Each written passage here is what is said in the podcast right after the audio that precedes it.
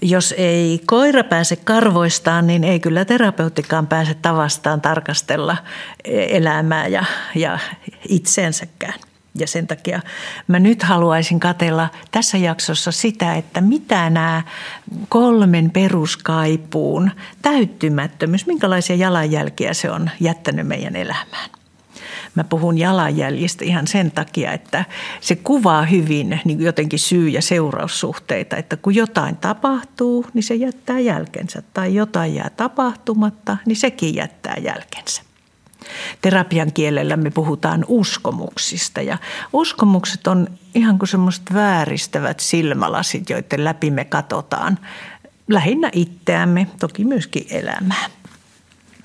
Se uskomus, joka on eniten vaikuttanut mun elämääni ja, ja käsitykseen itsestäni, oli tämmöinen, että minusta ei voi pitää – Mä synnyin kyllä ihan toivottuna lapsena, mutta sitten vuoden kuluttua meidän perheeseen syntyi kaksoset. Ja ne tietysti vallotti äitin syliin ja väsynyt äiti, niin ei sille riittänyt enää voimia mulle.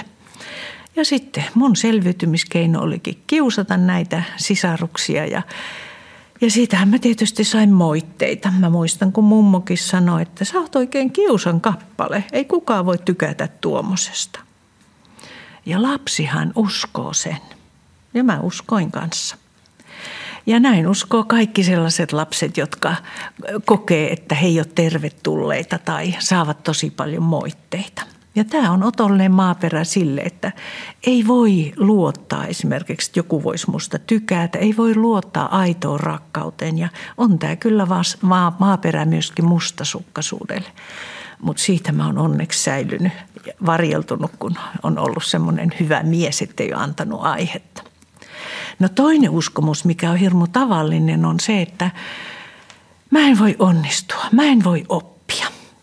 Kun tarpeeksi monta kertaa on, on, niin kuin on epäonnistunut näissä opetteluvaiheessa, niin kyllä siinä menee itseluottamus ja eikä halua enää yrittääkään. Ja tämä on se surullinen tilanne, että sitten ihmisestä tulee alisuorittaja ja ne lahjat, jotka Jumala on antanut, niin ihan kuin ne jäisi käyttämättä. No kriisiperheissä taas usein lapselle tulee semmoinen ajatus, että mun on oltava kiltti, koska hän ikään kuin tuntosarvet pitkällä kulkee, että miten isä ja äiti voi ja mä en voi pahoittaa heidän mieltänsä. Mutta tämän mitallin toinen puoli että hänen oma elämänsä jää elämättä sit ja omat kaipuut kuulematta. Ja No mun oma sitten semmoinen selviytymisen tapa oli se, että mä ajattelin, että pitää, mun pitää olla hyvä – kun mä oon ahkera ja tuon hyviä numeroita ja kun mä laulan kirkossa ja luen runoja, niin mä saan huomiota ja kiitosta.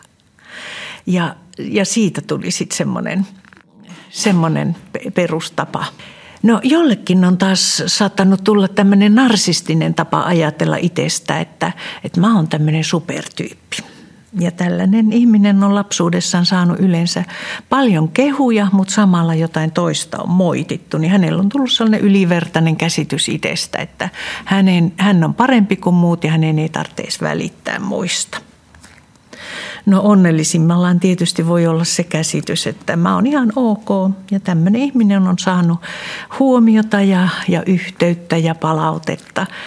Mutta yleensä tällaiset ihmiset ei tarvitse näillä sovintomatkoilla kulkeekaan. No, mitä sitten, jos sä oot tunnistanut jonkun näistä uskomuksista omaksesi? Mietipä, minkälaisissa tilanteissa se on syntynyt ja ketkä siihen on vaikuttanut.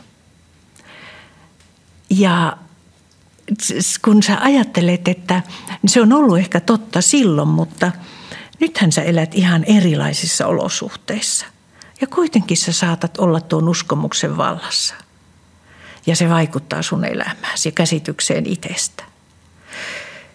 Ja nyt mä sanoisin aika karkeasti, että tuo uskomushan on valhe. Ja sanoisinpa vielä niin, että, tämä, että ihmiskunnan vihollinen, saatana, on syöttänyt tuon valheen. Sillä hänestä raamatussa sanotaan, että hän on valheen isä – hän on tullut varastamaan, tappamaan ja tuhoamaan. Niin, tuhoamaan sen ihanan Jumalan suunnitelman, mikä hänellä on ollut meille.